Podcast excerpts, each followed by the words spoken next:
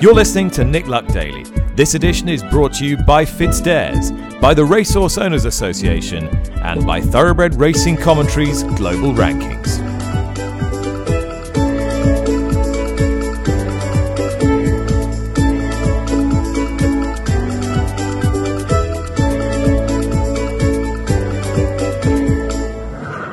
Morning, welcome to the show. Lovely sunny day, Friday the 22nd of April. I am off to Sandown Park today for the first day of their mixed meeting. It is the classic trial in the Bet365 mile ahead of the jumps finale tomorrow.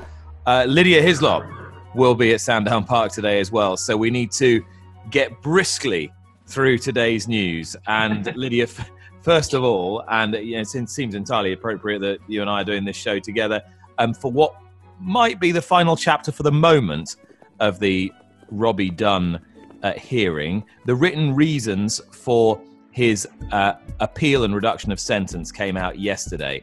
Again, first question is uh, Has this given us any context as to why his ban was reduced by 44%? It's given us the context that as the panel saw it. Um, but but do I think um, the reasoning is good? Uh, no, I don't. Uh, the, I attended all of the disciplinary panel. I attended uh, the appeal. I found the tone and the conduct of the appeal unacceptable.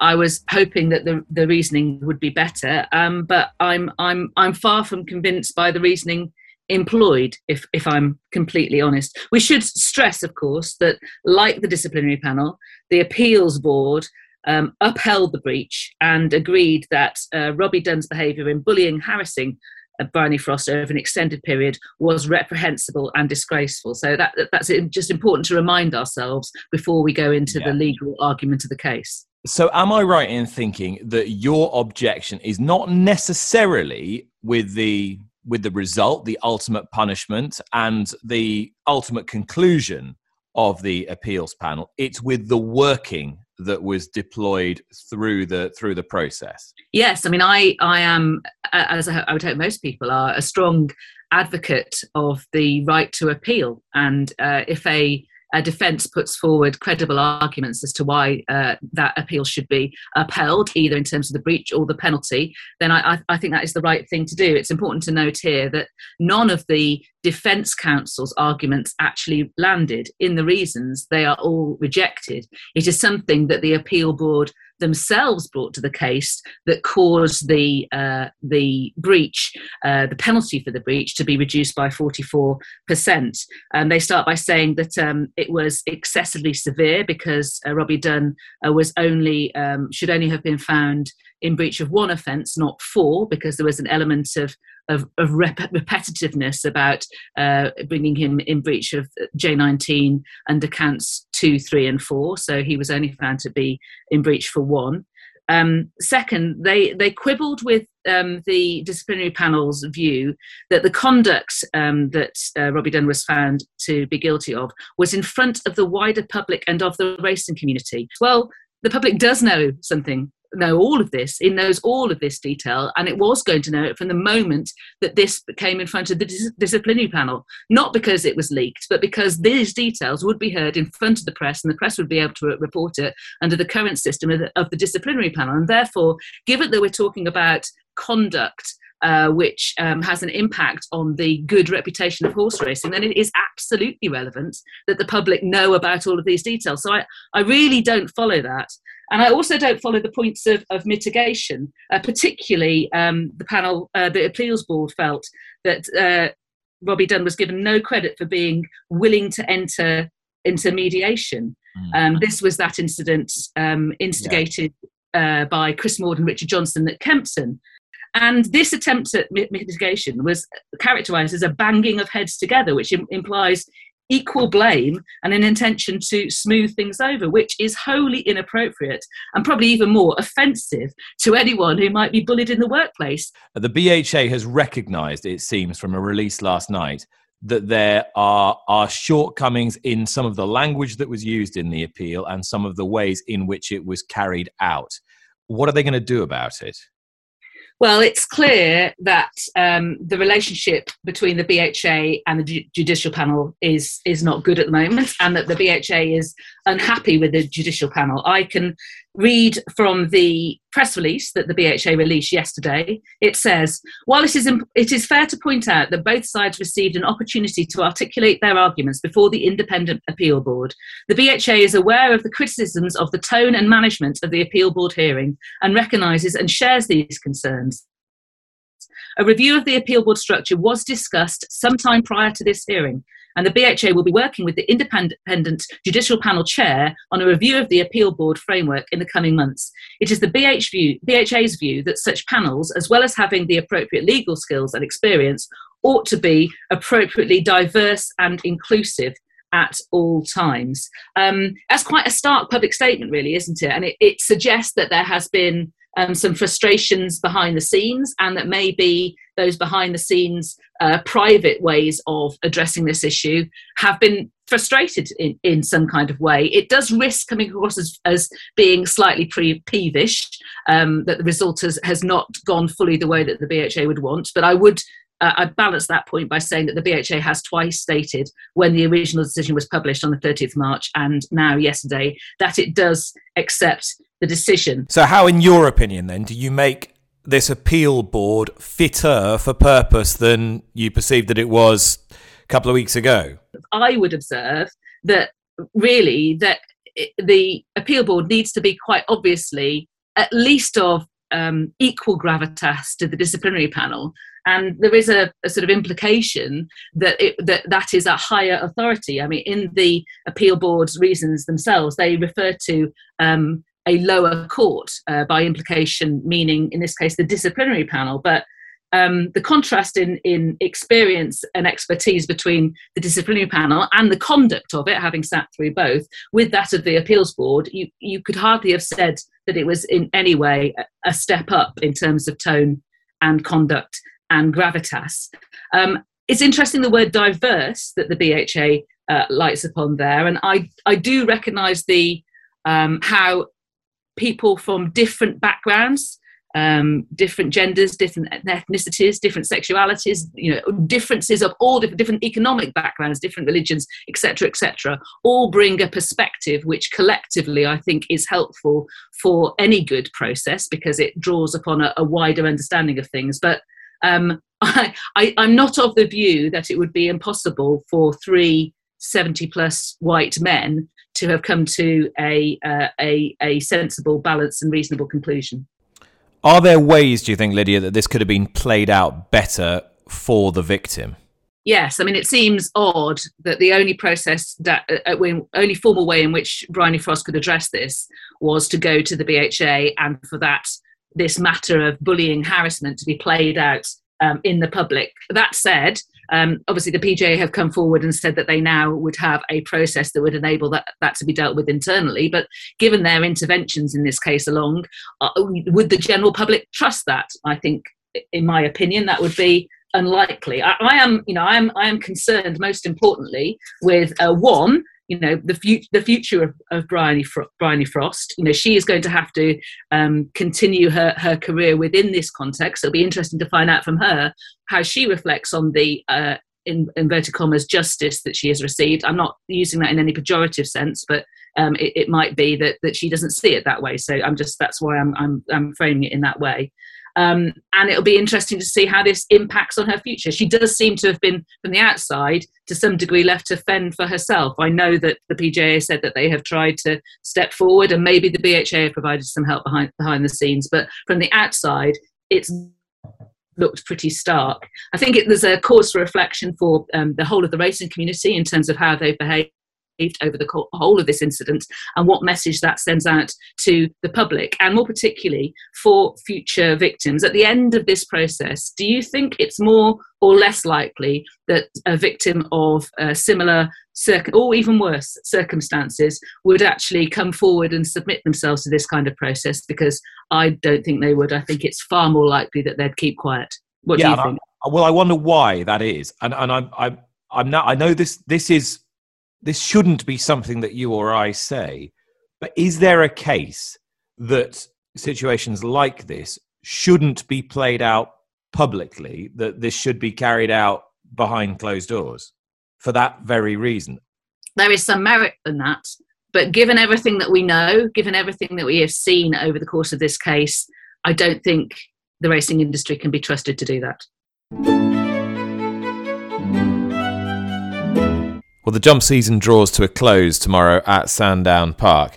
One of the revelations of this season has been the mare Win My Wings, particularly the way she's won her last two races over marathon trips, the Eider Chase at Newcastle, and you just don't win Scottish Nationals hard held in a canter, gearing down close to the line. But that's exactly what she did, and she goes for another huge pot in tomorrow's last major marquee steeplechase of the season, the Bet 365 Gold Cup her owner is Sue Howell, who's been a, a, very loyal owner to Christian Williams throughout his, his training career and has had many horses and a, a lot of success, but nothing, Sue, I, I venture to suggest, quite like this. No, it's been an amazing journey. Um, we we bought the mare uh, four years ago. Um, she won on her third trip over hurdles at Ffos and won well. Um, we've taken her very steady. We have her home when she's out of training. Um, very much enjoy having the horses at home. Um, Christian uh, surprised us earlier in the year when he said he wants to make an entry in the Eider. Um, we went along and she won that very nicely. Um, finished a little bit distressed. Uh, then he suggests, then she came into herself. She is a spring mare her form sort of shows that. Um, we'd run her in a couple of listed chases back in the winter. Uh, didn't run that well, but she's definitely a spring mare. Then we went, he said, suggested the Scottish National, uh, which we were surprised again.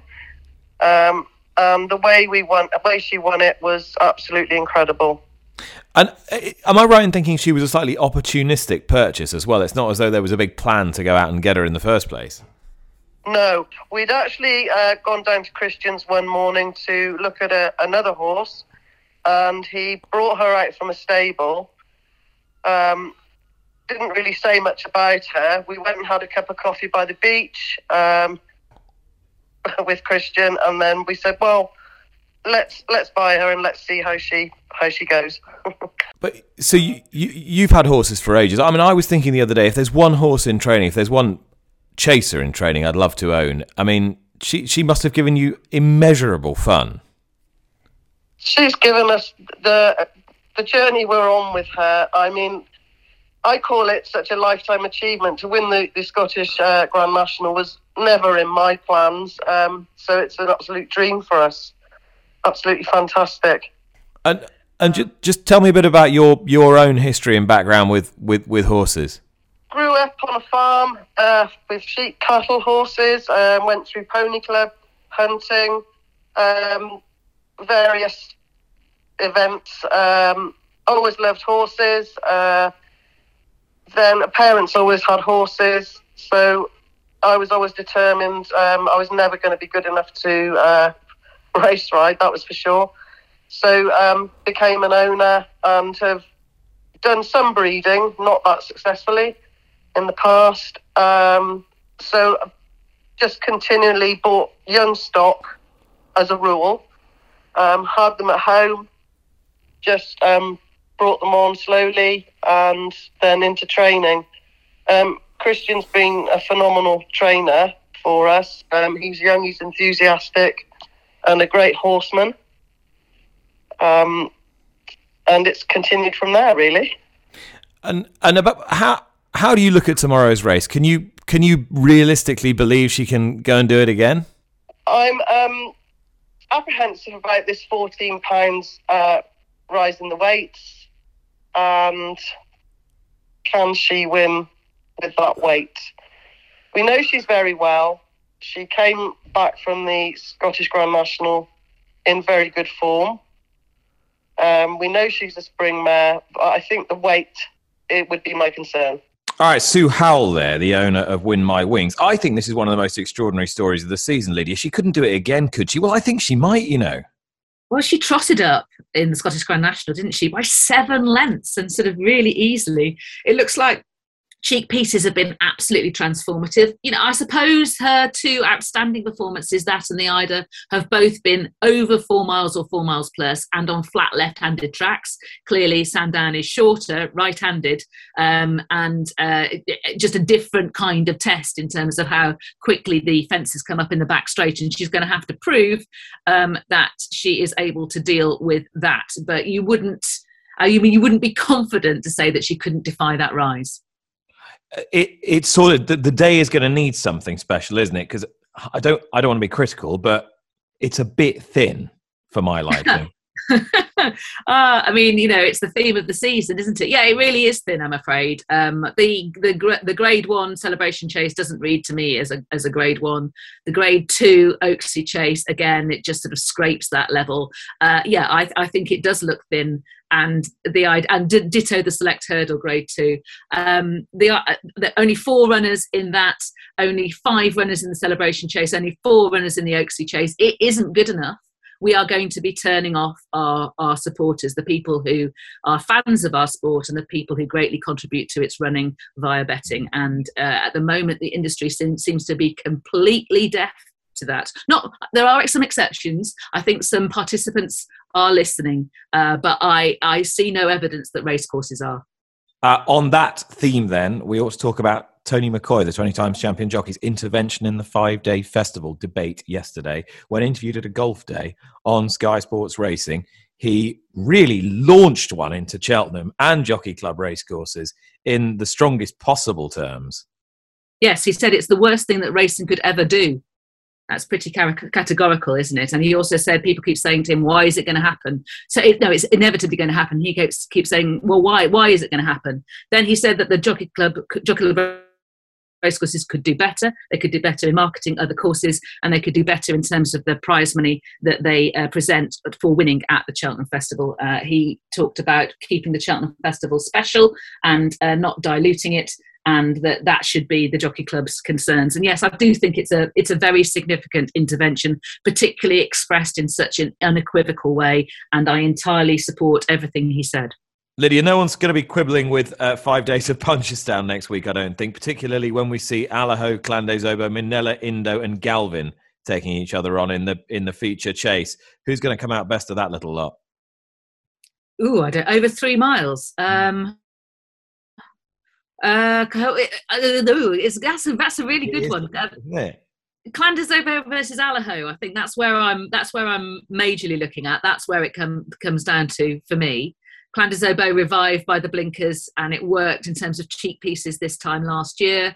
And Allaho, who I think at this track um, is quite interesting over three miles. Uh, Mm, but would I prefer him left-handed? Probably. So Clan des Obeaux by process of elimination. Yeah, I rather agree. I'm hoping he's going to be a price as well. Uh, he probably won't be. But, uh, I think he will be against that opposition. Um, but you know, your uh, Punchestown is you know is is five days, but it's got and I don't mean this in any way rudely. I mean it only in terms of the context of the Cheltenham Festival seeking to go five days. And I know that they'll say that they're going to go six races a day uh, per day, but we all know that it will inevitably be seven. It means a lot of padding, doesn't it? A lot of handicap padding.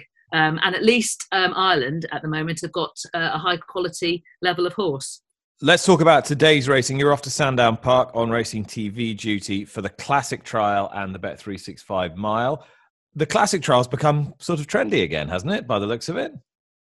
Uh, what you mean trendier than some of the other races yeah. like the Pictures? Well, I mean, if we're talking about the sort of tomorrow being slightly sad looking in places for the jumping finale, I the, the, Charlie Appleby gave the the classic trial a shot in the arm last year with Adayar and Yabir, and Alenquer was the winner. And I don't know, it's got a nice look to it this year. I think it's great. I mean, it did. They had a super edition this time last year, and I hope that they get a good edition this time as well. I mean, it's I really like Sandown. I think it's a great track um, and uh, a racecourse that is on the is accessible um, by rail and is in the most populated area in the whole of Britain. Uh, it really should do very very well indeed, shouldn't it? Jockey Club racecourses.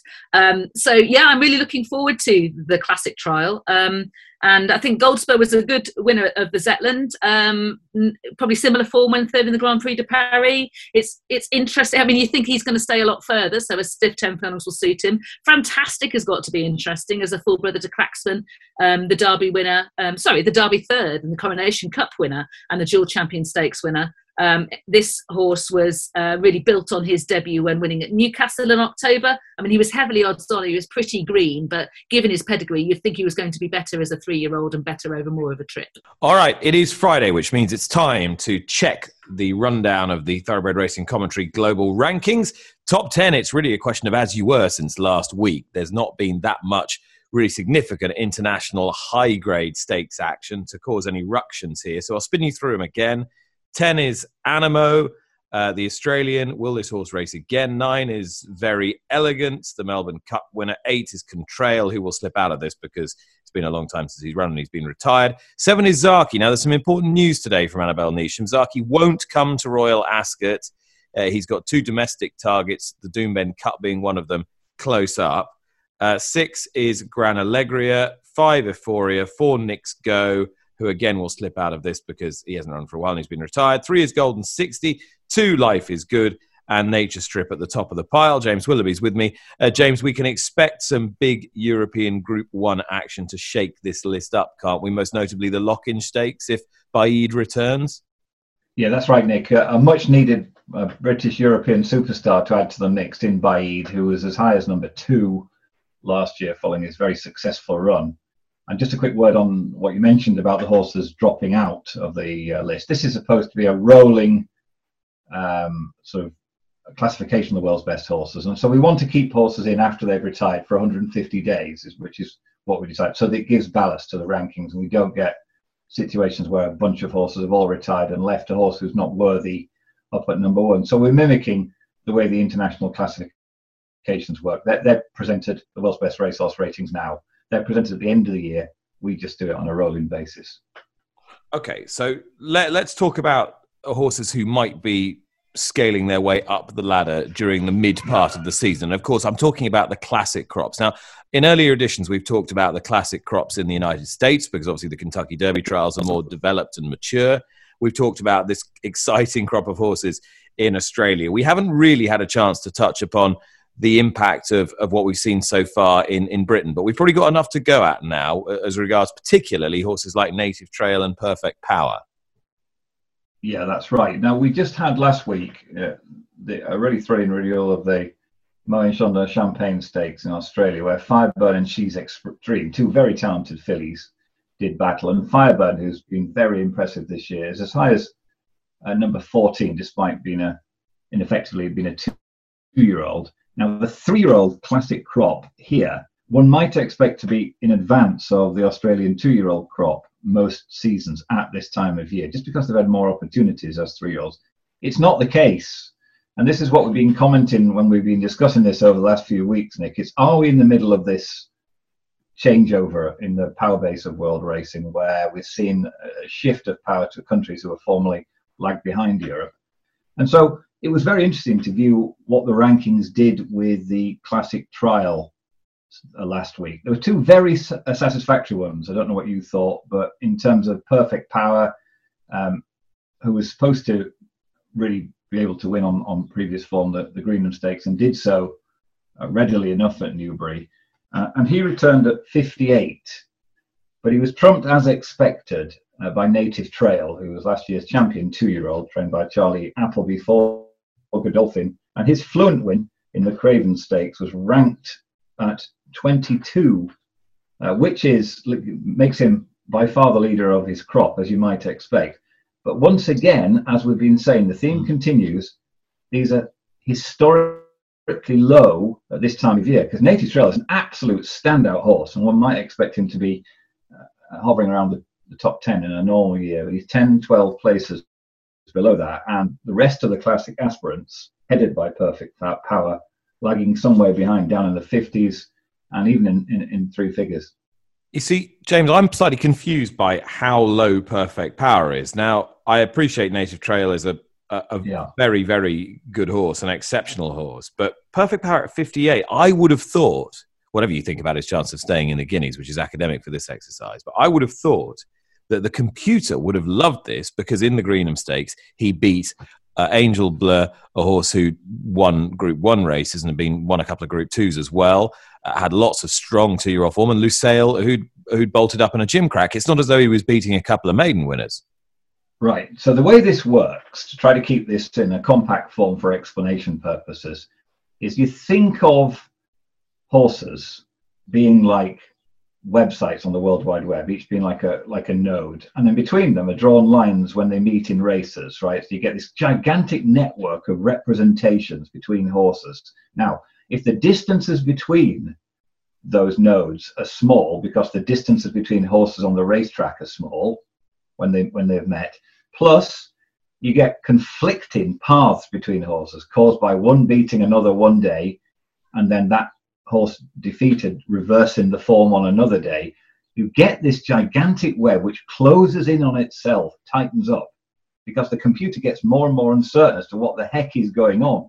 Whereas in a, a country like Australia at the moment and in America last year, for example, the relationships were very clear and separated from one another, and that web of nodes and links between them spread out so we could see clear daylight between how good the horses were. Now, if you take British two-year-old racing last year, the nodes are relatively close together, and particularly in the case of Perfect Power, the horses he beat, and then in turn the horses that they beat in their group races, it's not particularly distinct historically. It's not bad, don't get me wrong, but in terms of the race ratings, which is what the computer thinks the form is worth in each race. Well, Perfect Power's three best ratings, which are the same as the, on the same scale as the world's best racehorse ratings, that's the official ratings, the BHA ratings in Britain, are 117, 115, and 114. It's not bad, but as you say, a little lower than you might expect for a horse that's won two Group Ones, whereas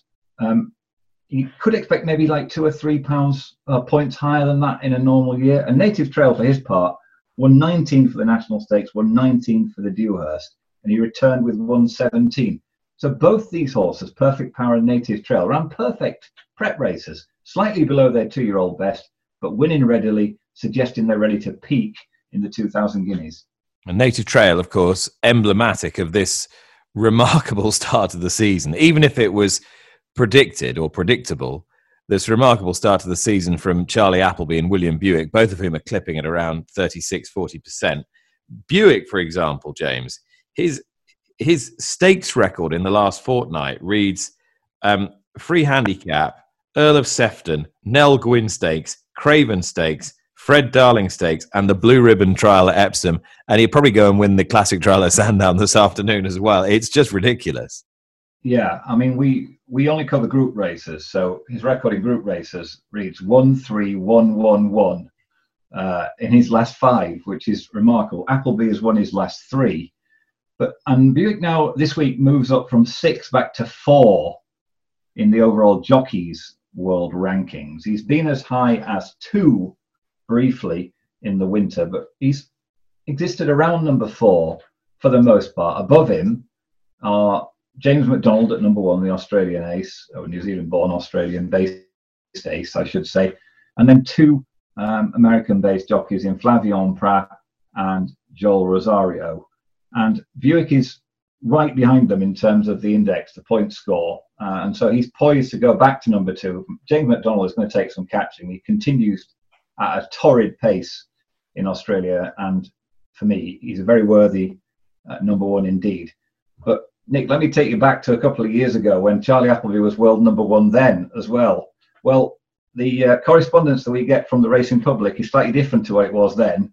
Um, slightly fewer letters and emails with the words "imposter, you must be joking" uh, in the body, uh, and, and uh, more saying, "Yeah, like, you know, we, we, told you all along this man was a phenomenon." So it's great to see that uh, Appleby has confirmed and carried on the good work it's amazing though. You, you still get people in the in the press or, or writing, um, referring to him as if this is some sort, sort of like fly by night situation. The guy is by far the world's best trainer, if you ask me, at the moment, and um, it will probably continue for at least a decade the way he's going. yeah, the depth of, of talent in that stable at the moment is is just ridiculous. Uh, James, just before we go, a couple of footnotes from the United States. Jackie's Warrior reintroduced to the to the higher echelons of our rankings at 16 and could yet climb further. Yeah, well worth mentioning him. He's um, a very, very good dirt sprinter. His three best uh, performance ratings are one, two, three in the Allen Jerkens, the Champagne, and the hopeful of his great two-year-old season two years ago. Those uh, latter two contests. Uh, he returned in a, in a grade three. He, he, was supposed to win, uh, and he did fluently. Um, he's been a top 10 horse just before the Breeders' Cup because he fluffed his lines uh, last year. I don't know whether he was physically found to be not quite right, but he returned in the Count Fleet um, sprint handicap, and he was due to win this, as I say. Uh, it was a sloppy track at Oaklawn that he caught, but that caused him no problems whatsoever. He raced away with that race, and he returns at number 16. So once again, as the season progresses, I would expect him to continue uh, his three-year-old and two-year-old dominance and return to his former seat of power at around seven or eight. And, and every chance Royal Ascot will be one of the most exciting weeks of the year. Well, we know it's going to be anyway, but for these rankings in particular, because we know that Nature Strip is coming, all things being equal. We know Home Affairs is coming. We know Golden Pal is coming for the sprint. It was announced this week Artorias would come with Jamie Spencer. We spoke about that yesterday. There's every chance Pizza Bianca might come to Royal Ascot as well. Her season is going to begin at Aqueduct uh, on Sunday in the $100,000 Memories of Silver Stakes. So we'll be able to reflect on that next week. And Zaaki, as I said when we were doing the rundown, is not going to Ascot, but we'll continue to hoover up stakes races down under for the niche. And where are we going to? Where are we expecting Zaaki to end up in a couple of months' time, James? I think I think he's. I don't think he can climb much higher. He's had 21 tries now in uh, group races, and he's won just 10 of them. Um, he's been very unlucky in Australia, I would say. Look, a couple of occasions he's run a great race and being caught by uh, something either running a, a, career best, getting a brilliant ride, as was uh, the case last time when, when he raced in the swamp down the middle in the Queen Elizabeth Stakes. He, he was done by a horse who switched to the stands rail.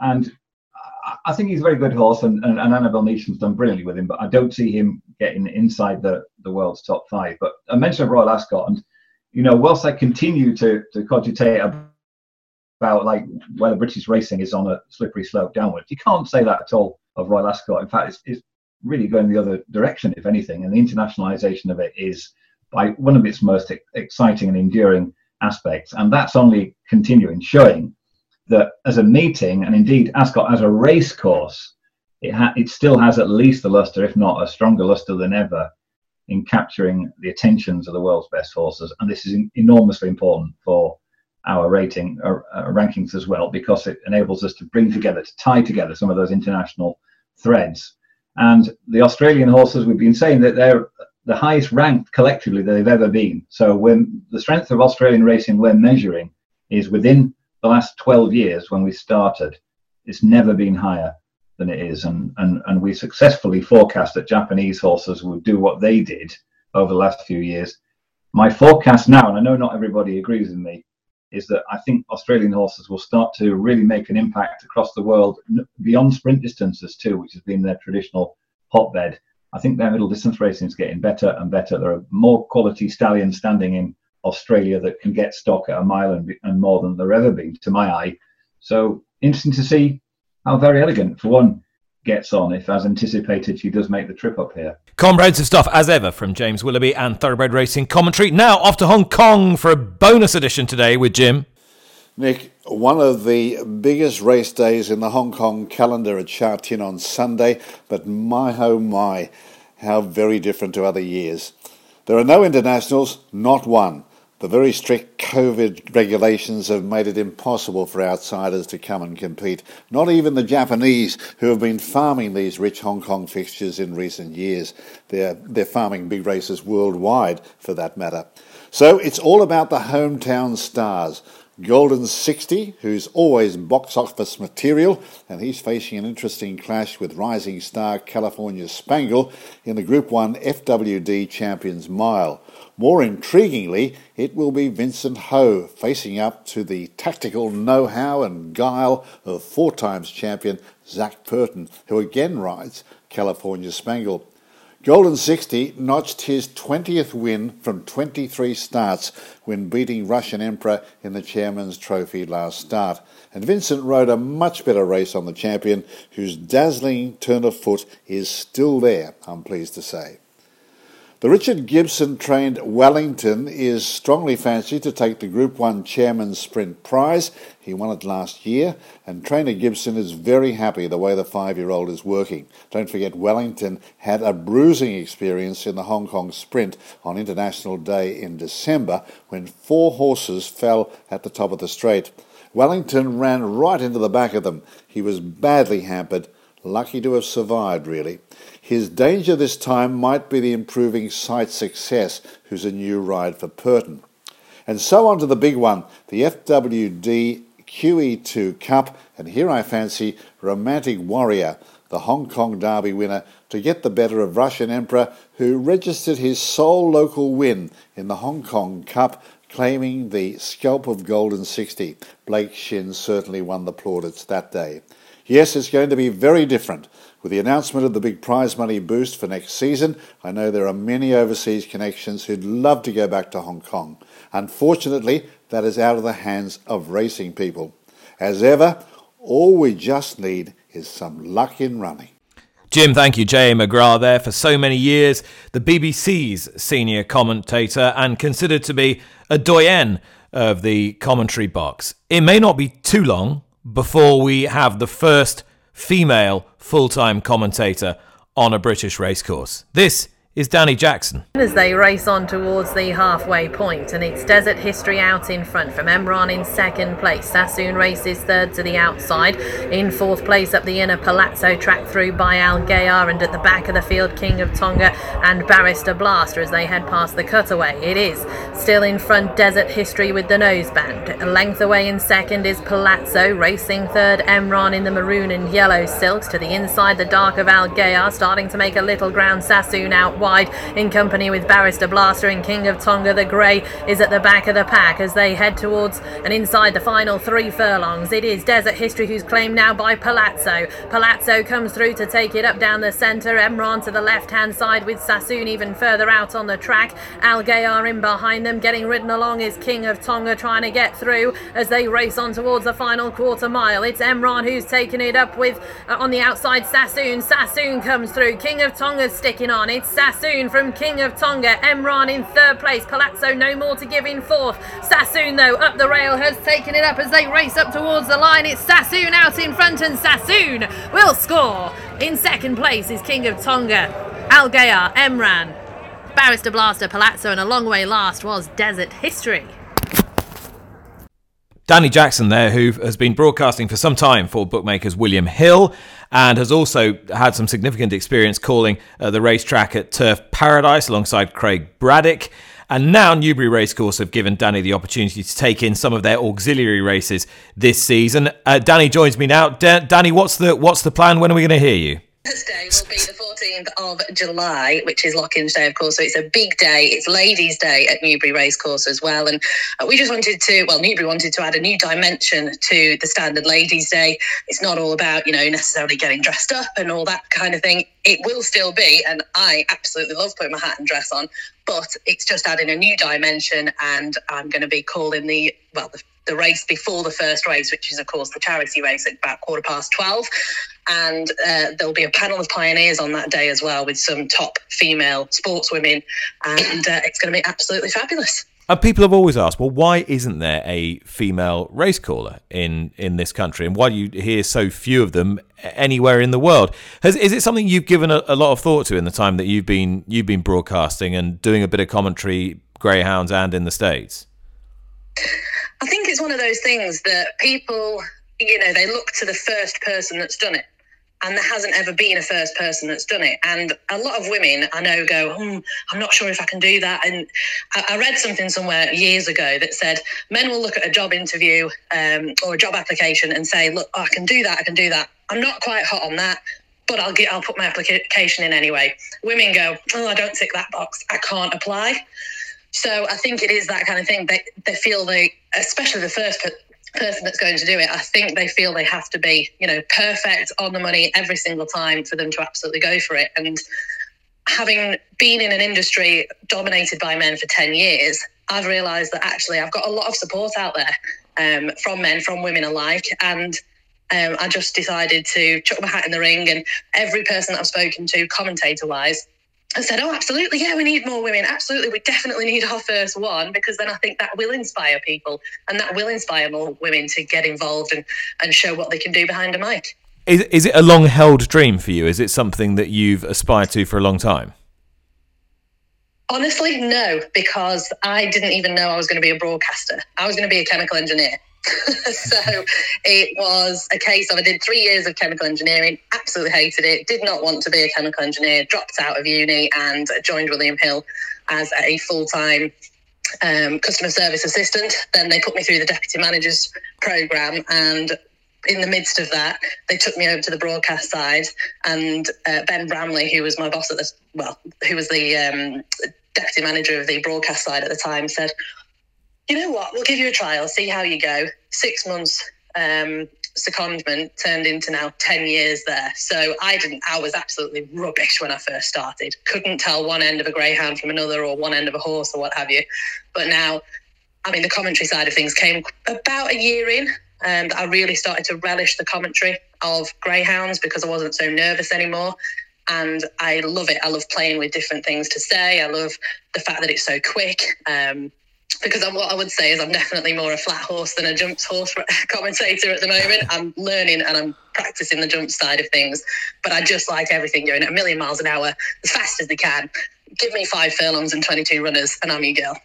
And is there somebody in the commentary box, uh, on the commentary roster at the moment, whose style you admire, whose kind of turn of phrase or, or just the way they do things that you think, mm, yeah, that's kind of what I'd like to be a bit like? I've always admired John Hunt because it was about, when was it? It must have been the first year, 2012 Olympics.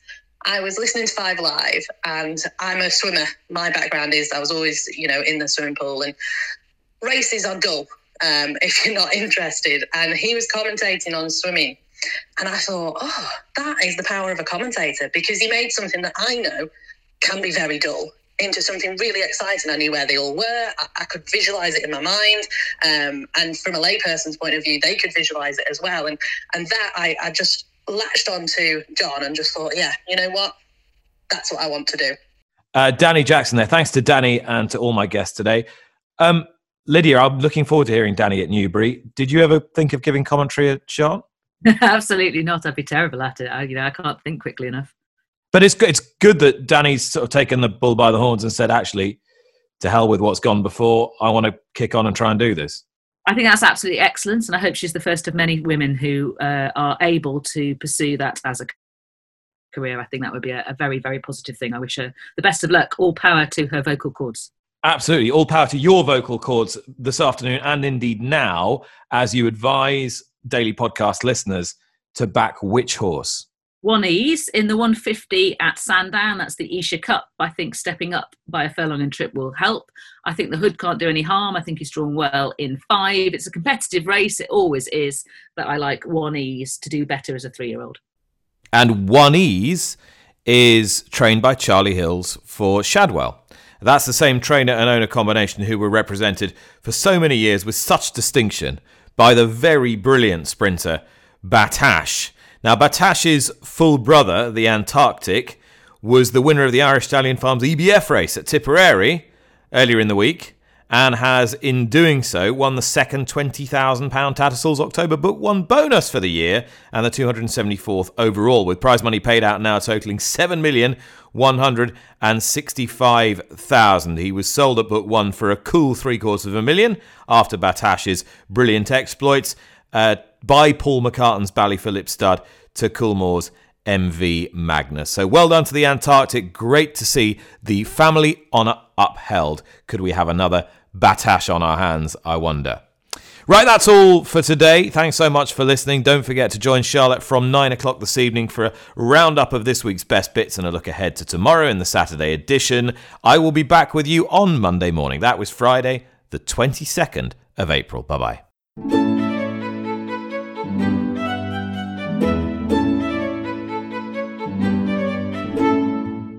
You've been listening to Nick Luck Daily, brought to you in association with FitzDares, the Racehorse Owners Association, and Thoroughbred Racing Commentary.